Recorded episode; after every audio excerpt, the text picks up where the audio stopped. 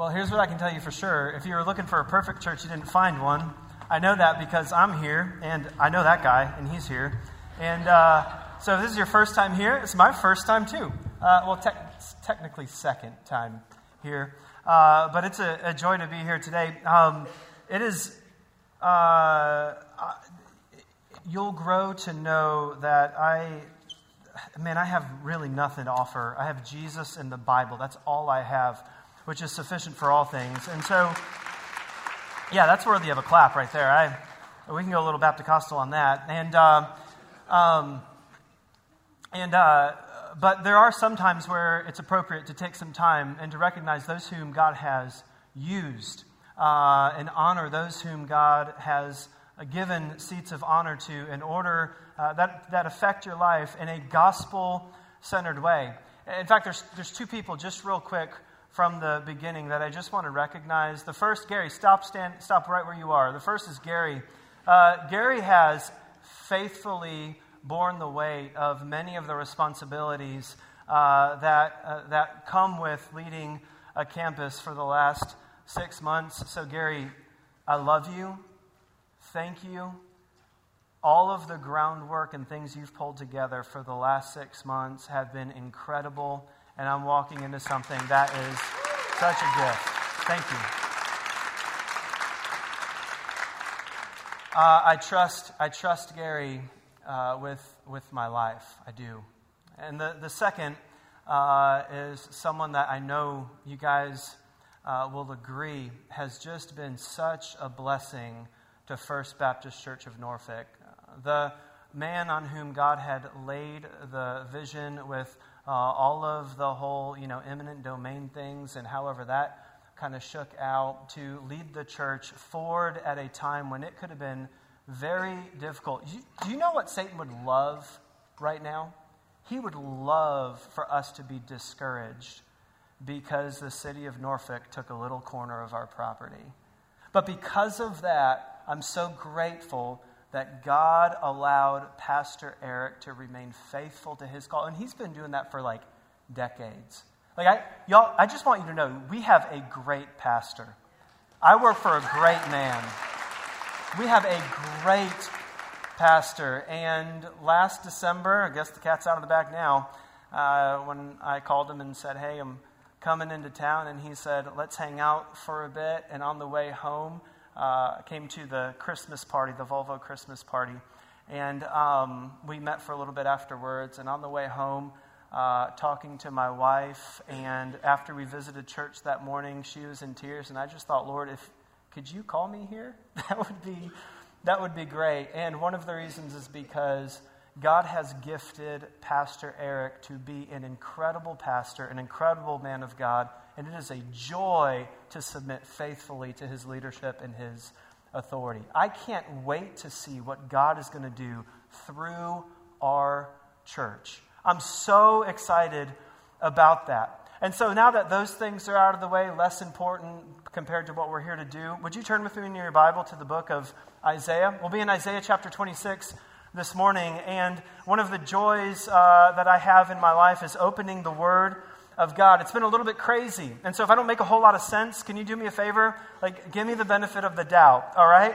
Uh, we've had a little bit of an interesting week this week. Our stuff is somewhere on a truck with dudes we're not incredibly sure we can trust right now. all right? And uh, at some point, it'll show up, and we'll move into a house that we don't have yet. Um, uh, so we're really excited. We're kind of up in the air. And so, in fact, if if I don't make any sense from this point forward, I want you guys to write down this one thing, and then at lunch at least talk about this, uh, if nothing else, if nothing else from this point forward makes any sense. I want you to write down this one thing, and it is this, and it'll be on the screen. The God you can trust with your salvation, you can trust with your situation. Look at the person next to you and say, The God you can trust with your salvation. Oh, come on now. Come on now. Here we go. Look at the person next to you and say, The God you can trust with your salvation, you can trust with your situation. Now, here's why I need you to see that. Number one, because the Bible is clear on that over and over and over again. Did you know that in the beginning with Adam and Eve, when uh, they sinned in the Garden of Eden and they deserved death, he who eats of the tree shall surely die, God told them. And when Eve took of the tree and Adam uh, and ate it and gave it to her husband, Adam, they deserved death in that moment, yet God made a sacrifice so that they would be saved from death. And in His grace, He took care of their situation. Their sin banished them from the garden, and yet, nonetheless, instead of falling dead on their face, He allowed them to live because God's people live because of God. Did you know that after that, God raised up a man named Abraham? Abraham, who was an older man by most standards, 75. I'll let you just figure out what that means. He was an older man by any standards, and his wife was barren, no children. And God said, I'm going to use you to raise up a nation that will, whose number will exceed the stars in the sky and the sands of the sea. And you're going to make a great nation. From you, I will raise up my Messiah. But the problem was they had no kids, and they were beyond childbearing age. It creates a bit of a problem. Yet the God that you can trust with your salvation, you can trust with your situation. Old age is nothing for God, He can handle that. And then they had a little son named Isaac, and Isaac had these kids that kept fighting and warring against one another. You remember? And even in that process, God continued to work through their situation because God had given them salvation. And then uh, Isaac had, uh, J- Abraham, Isaac had Jacob, and Jacob had like 12 sons, and y'all, they were messed up, weren't they? In fact, they were so messed up that the 12 sons got together, 11 of them got together and said, We don't like Joseph, Let's murder him. And one was like, no, we'll make no money out of that. Let's sell him as a slave, right? If you have a messed up family, like, welcome to the Bible, you know? But God, you, that you can trust with your salvation, you can trust with your situation. God sent uh, Joseph to Egypt to raise up and down and up and down and in and out of jail until he finally raised him up to lead Egypt, second to Pharaoh only. And the God who was over his situation, because of the salvation that he gave Joseph, turned his situation to bless the people of God. And on and on the Bible goes. Now, listen to me. The God that you can trust with your salvation, you can trust with your day to day situation. That he is not just the God of the big things, he is the God of the little things as well that it is nothing for God to care about the orphans that are left because of the war ravaged Syria or those that are being slaughtered right now around Africa and also find you a parking spot. Like he can do that. He cares deeply about the big dynamics of your family as well as the little details of the heart issues of your children. And he doesn't even break a sweat caring about all of those things at once. You know why? Because the God that you trust with your salvation, you can trust with your situation. And now this is where we begin to enter Isaiah 26. Because if you are like me, you understand if you've been around church for a while, or maybe this is the very first time, that some guy has stood on stage in a coat or not in a coat if you're more trendy. I'm just, I can't pull off the skinny jeans and no coat thing, right? I just, I don't have the, the curse for that or whatever. I just don't, I don't know how to do that. Right? So then some guy has told you that you can trust God, and you begin to hear that, and then you begin to face a very, well, difficult thing in life. You begin to say, well, I, I know I can trust God, but like where, man, where was, where was God when dad split, right? Like I know, I, I know you're saying I can trust God, but what about my kid who will not answer my calls and I have no idea where they are and I don't know what's going on with them?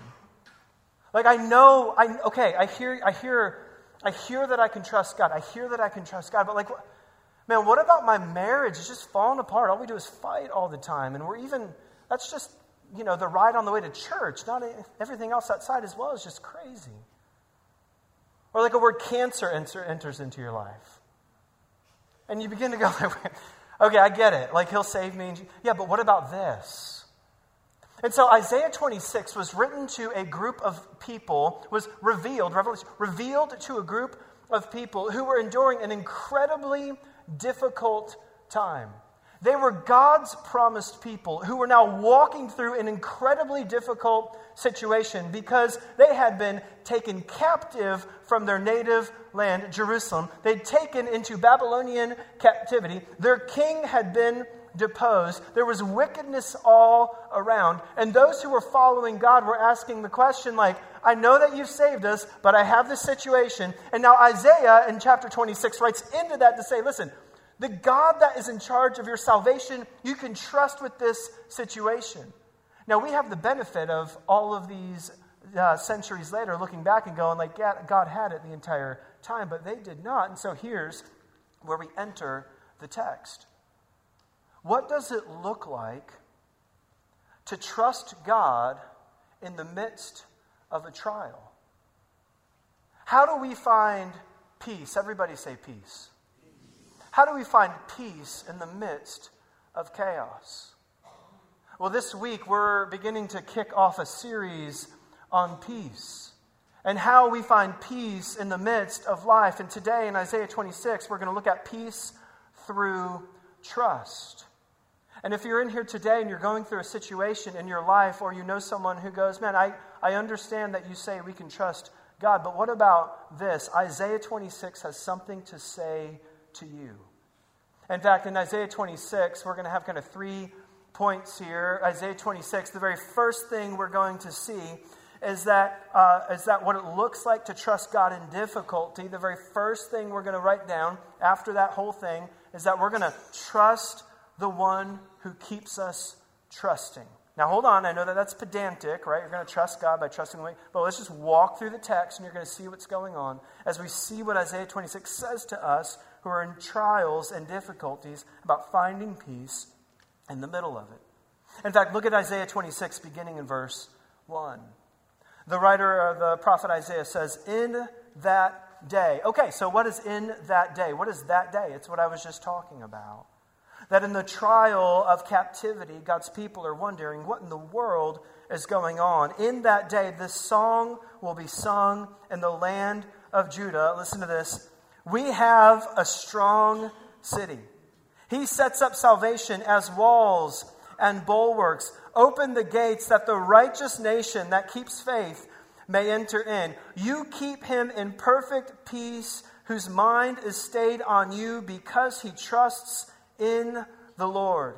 Trust in the Lord forever, for the Lord God is an everlasting rock. He has, for he has humbled the inhabitants of the height, the lofty city. He lays it low, lays it low to the ground, casts it to the dust. The foot tramples it, the feet of the poor, uh, the, the feet of the poor, the steps of the needy. So here's what Isaiah begins with in chapter 26. He begins teaching them a song of why they can trust God. Let me ask you a question in your notes right now. Why don't you take a moment and just begin to write down here's why I can trust God? Perhaps you'll come up with some of the same things that Isaiah has here. Just look at the text here in verse 1 and 2. We have a strong city. They're looking forward to the day. God has promised a strong city. He sets up as salvation, as walls and bulwarks that God has designed a salvation for your life that cannot be overthrown and will not be deposed. Look at verse 2. Open the gates that the righteous nation that keeps faith may enter in. That God has designed a way for you to enter into that salvation through meeting a standard of perfection. Huh, we'll get there in a minute. Continuing on, why, he, why Isaiah says you can trust God, you keep him in perfect peace, whose mind is stayed on you because he trusts you. Uh, do you know what it looks like to have your mind fixed on something? It's kind of like uh, in a little bit when we start to wrap up and you begin to turn your mind over to lunch. There's no reconciling that thing back, right? You are ready for lunch. Your mind is fixed on that. Or when you're looking around the house for something and you're oblivious to everything else because you have one thing on your mind. At least that's how I am. I can't see anything else. Your mind is fixed on that. That you are eyeball to eyeball and everything else around you can't distract because you are fixed on that thing. that, that Isaiah encourages them that you keep in perfect peace those whose mind is fixed on you because he trusts you. And then he gets into the character of God here in verse 4. You can trust in the Lord forever because he is an everlasting rock. He goes all the way to the top and all the way to the bottom and everything in between. He is watching the galaxies right now as they form black holes and suck in entire things, as well as watching a dust mite fall through your bed sheets right now. I mean, God is literally in every single component, an everlasting rock that does not give way. And He has humbled those who were high up and brought up those who were low. Look at how He continues in verse 5. He's humbled the inhabitants of the height, the lofty city. He lays it low, lays it low to the ground, casts it to the dust. The foot tramples it, the feet of the poor, the steps of the needy. So here's what Isaiah does Isaiah gives the people of God a vision that says, listen, you can trust God, and He will keep you trusting if you keep your eyes fixed on Him. Okay, here's, here we go. When it comes to the struggle that you're dealing with right now, would you say that your eyes are fixed on God, the everlasting rock, who will hold you in perfect peace? Or would you say that He's in the periphery while your eyes are fixed on something else? You see, what Isaiah is doing is helping turn the eyes of the people back to where they ought to be so that in the midst of chaos, they will find the perfect peace that God has for them. And if you're like me, when you're going through struggles, it seems that God is somewhere, but truly, I work so hard to resolve it on my own, forgetting that all the while, the one in whom I can find that perfect peace is God and God alone. So just be honest and real with God. It's going to get real, real right now in just a minute. We're going to go through a lament. But thinking of that thing, where are your eyes fixed right now? When it comes to what's going on at work right now, are you more fixed on the idea of maneuvering and, uh, uh, and, uh, and instigating and negotiating your way around an issue? Is that where the source of your trust is? Or do you have your eyes fixed on God, who literally can give and take away authority at will? Man, when it comes to your marriages, you're thinking about the struggle that you have. Now, I'm telling you, there's some real influence that you ought to have in your marriage that God has given you by design. But at the bedrock foundation of that, are you hoping in the one who you're married to to somehow change? Or is your eyes fixed on Jesus Christ who can change the heart and the mind and the life of your spouse in an instant if he so chooses? Man, when it comes to your kids, can I just, parents, can I give you a break for just a minute? So often we carry the weight of how our kids turn out much more than we actually are responsible for. Like, you, you know this because you have brothers and sisters and you were raised in the same household, and some of them did okay and some of them didn't. And, like, that's life right now. But worrying so much about, men if I was home more, if I didn't take that job, if I didn't take that deployment, if I didn't take that promotion, then maybe my kid wouldn't be as messed up as they are. But the beauty of this is you get to fix your eyes on Jesus and go, no, no He is the one that's sovereign over these things. And that's what Isaiah, that's what Isaiah is doing for, for these people. In the midst of the chaos, are you holding fast to God or is it something else? You know, maybe at the end of this, your action step needs to be to refocus your eyes on God and God alone, who can resolve all of those things. Okay, but here's the question that comes up now. Because in the middle of this, Isaiah is speaking to the people of God as they are in captivity here, and he's saying, listen, just he, he will keep you in perfect peace. Those whose mind is stayed on God, those who trust God, those whose mind is stayed on God, they will have perfect peace. And the people in Isaiah are going like, are you, are you kidding me? Like, of course, we're trying to do that, but there's some differentiation between the truth of what you're saying here, Isaiah, and the reality, field reality of life. And so, what do we do? And so Isaiah begins to transition in verse 7 out of this song of you man, you can trust the one who keeps you trusting. You keep putting your eyes on Jesus, he will keep uh, allowing you to trust. You keep fixing your eyes on God, he will keep allowing you to trust. But then there's that moment where you go, okay, but like, what about what about life, right? Because I still believe in God, but I still have these issues. And the Bible gives us a beautiful language here in verse 7 all the way through verse 18, known as lament. Now, what in the world is a lament? Oh, this is a beautiful thing. A, a lament in the Bible is a prayer in pain that leads to trust. In real language, here's what it is it's getting real with God. It's where you allow yourself to take off the facade of sometimes spiritual language we can throw up to God and allowing ourselves to open up and say, God, I believe that you are good, but this doesn't feel good.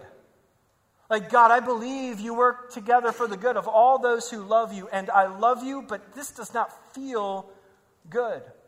God, I believe that you're sovereign over my life, but it feels like the thing is out of control. God, I understand that you have a plan and a purpose, but right now, this plan is, it hurts.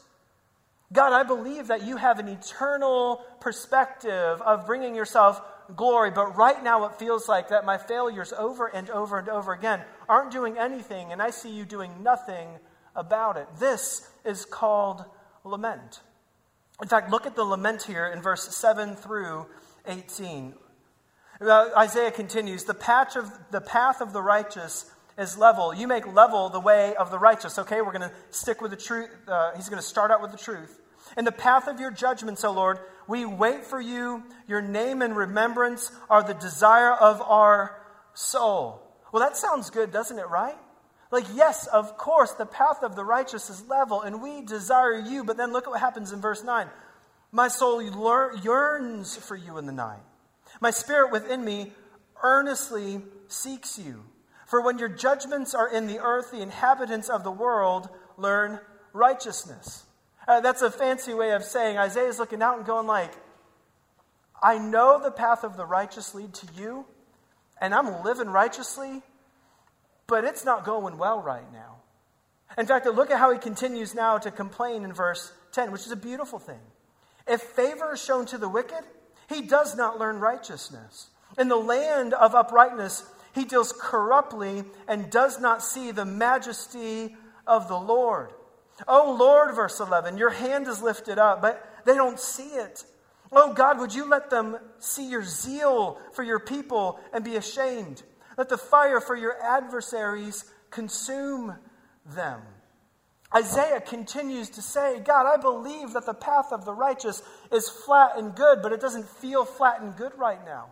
I believe that those who are wicked will perish, but it seems like you're blessing them instead. God, I feel like you have promised to take care of me, but it doesn't look like that at all. God, I feel like I've been following you faithfully, and still I get passed over for promotion. And that guy got it? Y'all know what I'm talking about. God, I, I feel like, man, I've been walking faith, I've been walking faithfully to sow the gospel, gospel seeds into my kids, but like one of them is just, boom, off the beaten path. Like, God, I feel like, like the path of the righteous is level. I understand, God, your truth in this moment, but I feel so alone. God, I understand that you've given me a desire for a spouse, but I just, you don't seem to ever, that person got a spouse, uh-huh, right? Facebook helps you with that, doesn't it? Or with our story, God, we just want a kid. And I know what your, your word promises. And this is hard. You see, between the truth of God's word and the moment of our suffering, the moment of, the, of God's people suffering in Isaiah, they begin to lament, to get real, real with God. Because as Isaiah challenges them to trust the one who keeps them trusting, nevertheless, we come up with all of these things that cause us to trust in them more than God. In fact, look at what they're trusting in in verse, uh, just skipping down to verse 13. He says, O Lord our God, other lords beside you have ruled over us, but your name alone we bring to remembrance. They are dead, they will not live. They are shades, they will not arise. To that end, you have visited them with destruction and wiped out all remembrance of them. Uh, Isaiah begins to remind them through this lament. Man, we followed a bunch of different ways before. In fact, look at how he describes it down in verse 16. Oh Lord, in distress they sought you. They poured out a whispered prayer. Some of your versions say a, a whispered incantation they began to whisper here and there to find out what in the world would actually work, even to the point of witchcraft, of, of, of seeing which spells might help them through the situation. Like a pregnant woman who writhes and cries out in her pangs when she is so near to giving birth, so were we because of you, O Lord. We were pregnant, we writhed, but we have given birth to wind. Okay, that's just the Bible, right? Isaiah says it's like we tried and we labored and we labored and we labored. We tried everything we knew. We followed all these leaders that we thought would lead us well, and they ended up passing away. We tried different ways that the culture had taught us to solve this situation, but it seemed like it just seemed like a woman who is pregnant after nine months and goes to the doctor, goes through labor, and the doctor just says, It's gas, right? Like, that's the Bible, you know? Pastor Eric chose the passage for today, and so I'm thankful for this one for my first week, right? But that's the Bible, you know? And in this process, we, we, we know what that's like. To, to, to be where the God's people are and to go, man, I'm, I'm trying, and I'm trying, and it's producing nothing. And then Isaiah brings in verse 19. In fact, what he does is helps us, God helps us see that as we trust the one who keeps us trusting and we are confronted with the different things that we honestly trust more than God often, Isaiah now begins to give us in verse 19 this gospel trump card that trumps it all and brings all of this stuff into view. In fact, look at verse 19. And if you are walking through a season where you're in the midst, in between God's truth and your suffering, and you're not sure how this all would make sense, I have good news for you this morning. Look at verse 19. Isaiah turns their attention and says, You, God, your dead shall live, their bodies shall rise. You who dwell in dust, awake and sing for joy. He tells those who are dwelling in the intermediate between the promise of God's word and the current suffering that, that they're enduring, he says, Listen, if, it, if the worst thing possible happens, if you, you die, you serve a God whose dead will live. Now, in the midst of suffering, that doesn't seem very comforting. But as followers of Christ, we have this half of the book that helps us understand what is Isaiah ultimately pointing to? Well, let's pretend that you are their people and you're in deep struggle and deep suffering. You have not found peace. You have lost all hope. Every time you've tried, it has failed. You're trying everything you can. It's chaos around you. And you're going, like, what do we have here? They're going to take our lives. And Isaiah goes, that's exactly where you need to be. That's exactly where you need to be. That God's dead will live. Do you know how dangerous you become as a Christian when you embrace this reality? When you allow the truth of God's word through lament to understand, I'm going to trust the one who keeps me trusting. I'm going to trust the one who keeps me trusting. I'm going to tell him what's going on, but I know ultimately I'm going to live no matter what. Do you know how deadly you become at work? You, I mean, wherever you are, whatever base you're at, whatever job you're at, whatever family you're in, when you have nothing to lose and you have everything to gain because God has promised you that in Christ Jesus, let Him take your life. Because you serve a God whose dead will live. And how much joy there is. How much freedom is there now to know that you're not responsible ultimately for how your kids turn out? Did you know that? I mean, just have some kids, right? I don't know what they do most of the time. I don't even know where he is right now, honestly. Do you know how freeing it is to go? Like, man, ultimately, that is in God's hands. He is the one who causes his dead, his dead to live. Do you know how freeing it is to come to the truth? That, man, even if living faithfully to God and submitting to Him and walking righteously with Him, He allows my marriage to fall apart. Oh, I know that ultimately God is the God of the dead who will live. Do you know how beautiful it is to go to work and say, even if they take it all away, even if they take it all away, I serve a God whose dead will live? Do you know how freeing it is to understand that as you see God's promise of salvation and freedom from sin, and you walk in a moment where you're struggling with sin, that on the other end of this you go, man, if, even, even, if, even if my life is taken, I serve a God who can make the dead live. And now, in the second half of this book, we have the beautiful reality that He calls us to live through the gospel of Jesus Christ. That the God that you can trust with your salvation, you can trust with your situation. And now here's where we're going to land the plane. You see, in the last decade of pastoral ministry,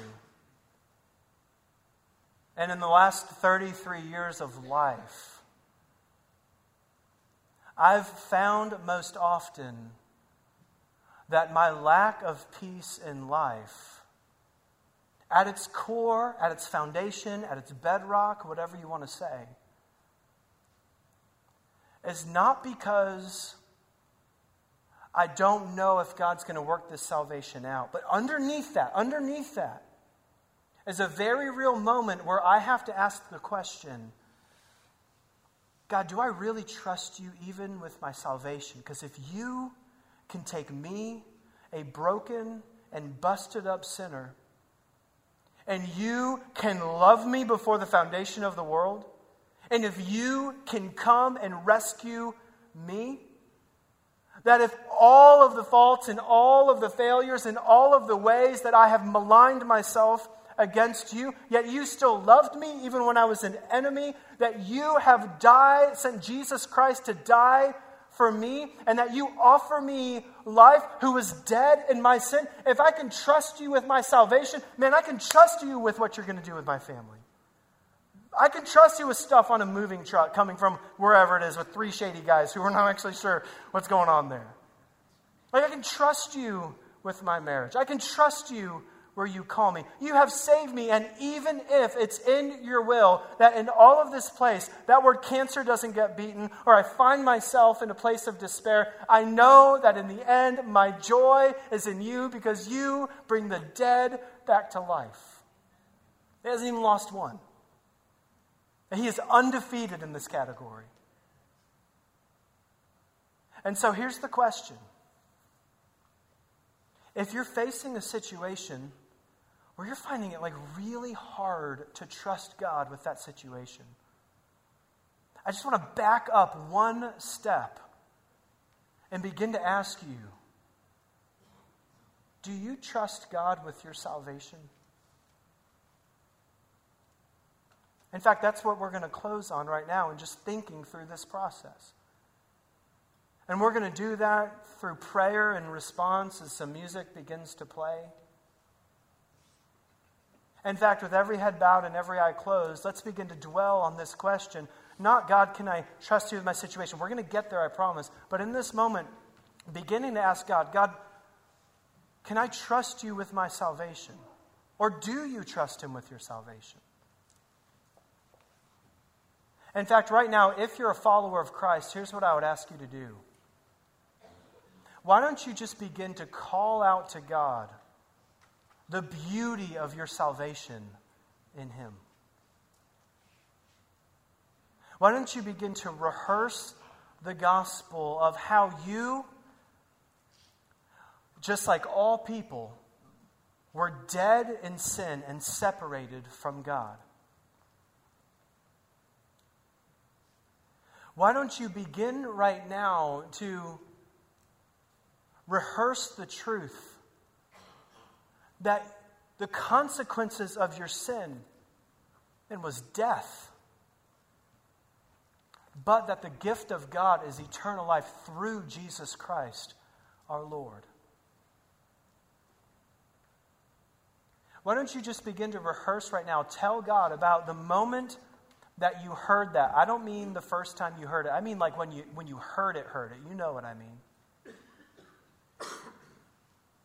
And God rescued your soul and you responded in faith and confession of sin to him. That moment of salvation. You say, Tim, for me it was a process. Okay, fine. When the process was done, or whatever, right? When, when you begin to be awakened to the reality, you, as a follower of Christ, you begin to remind yourself as you talk to God, telling Him about your salvation and how you can trust Him. How He sent Jesus to die for your sin, how you can trust Him. How He raised Jesus back from the dead after three days, how you can trust Him. And now, based on that gospel truth, you line that up next to that situation, follower of Christ, and you say, God, I can trust you with my salvation. And now here's what I'm facing. I want to give you permission as a pastor to complain to God. You can do that. He's been dealing with people since he made them. There's nothing you're going to say that's going to bother him. You begin to tell God, God, I, man, I know, I know you're in control, but like, but I got this, and it's it's killing me. It doesn't seem fair. It doesn't seem right. It doesn't seem good. But I know that I can trust you. God, would you help me to find peace in the midst of this?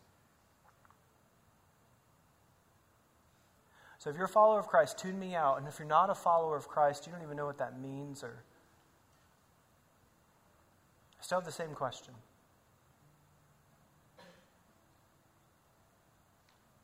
Have you trusted God with your salvation? I don't mean have you gone to church. I, I don't even mean are you here today. I, I mean, have you trusted God with your salvation?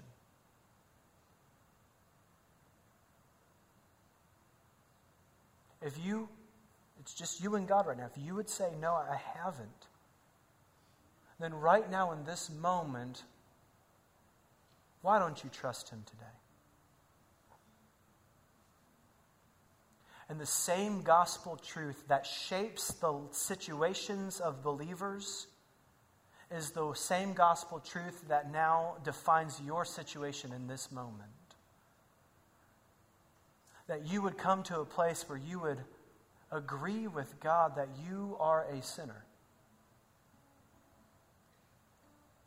That you would confess your sins to God, knowing that sin has a consequence of death. But the gift of God is eternal life through Jesus Christ our Lord. And so the gospel truth is that God knew you were a sinner and he sent Jesus to die on a cross for you, anyways. He knew you weren't perfect, so God became flesh in perfection and paid the perfect penalty of sin on your behalf. And then he raised himself back to life three days later to show that his dead live. So if you're in here today and you are dead in sin, you can live. And we do that through confession of sin and asking Jesus Christ to be our Lord and our Savior and giving our lives completely to Him. And now that reality defines every situation about us. But first, we got to get that salvation issue.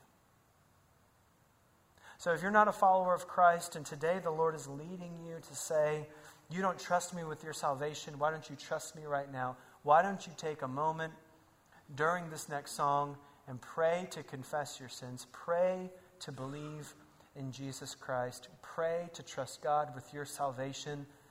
Man, and then if you're looking for a place where you can learn how to trust God in your situation, you're sitting in one. I know this church isn't perfect because I'm here. So if you're not perfect, like, welcome to the group, right?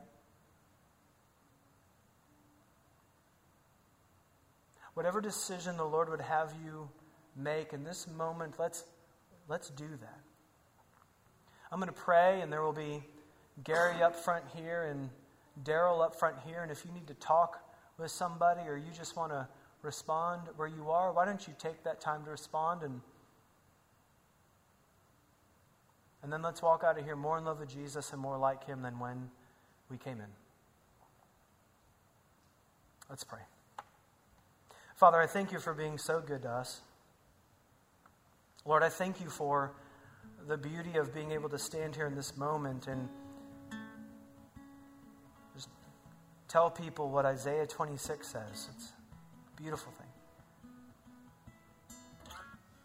Lord, I thank you that we can trust you and that you, when we trust you, you, you keep us trusting. Lord, I thank you that you let us be really real with you.